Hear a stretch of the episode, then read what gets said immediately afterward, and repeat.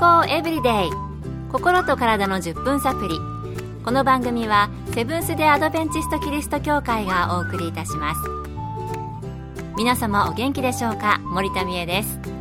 今日もあなたやあなたの大切な人の心と体の健康に役立つ情報を短い10分間にぎゅっと詰め込んでお届けします。セブンス・デ・アドベンチスト・キリスト教会は社会奉仕をモットーに世界中で病院や学校も運営しています。日本でも東京神戸沖縄の3カ所の病院をはじめ福祉施設などの運営を通して皆様の健康と医療福祉の発展に携わってまいりました。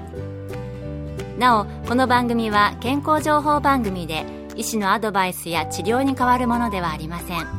すでに投薬を受けている方また病院に通われている方はかかりつけの医師の指導のもとこの番組の情報も参考になさってください。あなたは断食したことありますか？されたことがある方は何のためでしょうか？ダイエットのためですか？健康のためですか？イスラム教のラマダンなど宗教的な理由で断食をされる場合もあるでしょうね。最近は断食が体にいいということでやっている人が増えているとも聞きます。そこで今日のトピックは断食です。今回は東京衛生病院健康教育科課長で栄養学博士の中本恵子先生のお話をお送りします。断食には宗教的理由の断食もありますが、ここでは非宗教的理由での断食についてお話したいと思います。断食方法には従来からの食べ物をある一定期間中ずっと口にしない断食方法と間を空けて断食をする断続的断食とがあります。最近はこの断続的断食が従来の断食よりもとっつきやすいと注目されてきているようです。この断続的断食は大きく3つに分けられ1つ目は確実断食法。例えば今日一日は断食をし翌日は制限なしで通常通り食べるという断食方法。2つ目は1日は必要エネルギー量より20から25%カットしたプチ断食をし翌日は制限なく食べるといった修正確実断食法。1週間のうち500キロカロリー未満しか食べない日を2日間作るといった5対2ダイエットがよく行われているようです。3つ目は1日のうちある一定時間は何も食べない。といった時間制限断食法。通常1日のうち8から12時間程度何も食べない。というふうにするようです。いずれも断食中は食べ物を全く口にしないか生ジュースやハーブティーなどだけは取るといった場合があります。断食はただ全く食べないというだけでなくいろいろな種類があるんですね。私はそうですね食べ過ぎから来る断食食べないっていうのはあるんですけれども体を整えるという意味でプチ断食なら試してみてもいいかなと思っています。健康エブリデイ。心と体の10分サプリ。この番組はセブンス・デ・アドベンチスト・キリスト教会がお送りしています。今日は断食について東京衛生病院健康教育科課長で栄養学博士の中本恵子先生のお話をお送りしています。番組前半のお話では、いろいろな断食があって、生ジュース断食のように飲料だけを取る断食や、プチ断食のように1日おきにとか、週に2日カロリーを500キロカロリー以下にするなど、自分に合わせた断食があるようでしたけれども、そもそも断食は体にいいのでしょうか？断食によって減量、血糖値やコレステロール値の改善が見られたという報告や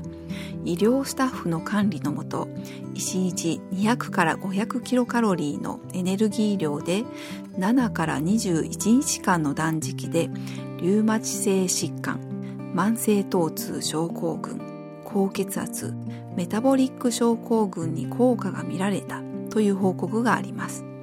また認知機能や気分にも改善が見られたという報告や若い男性が筋力トレーニングをする傍ら週に4日間20時間の断食を1ヶ月したところ耐久力が上がったという報告もあります。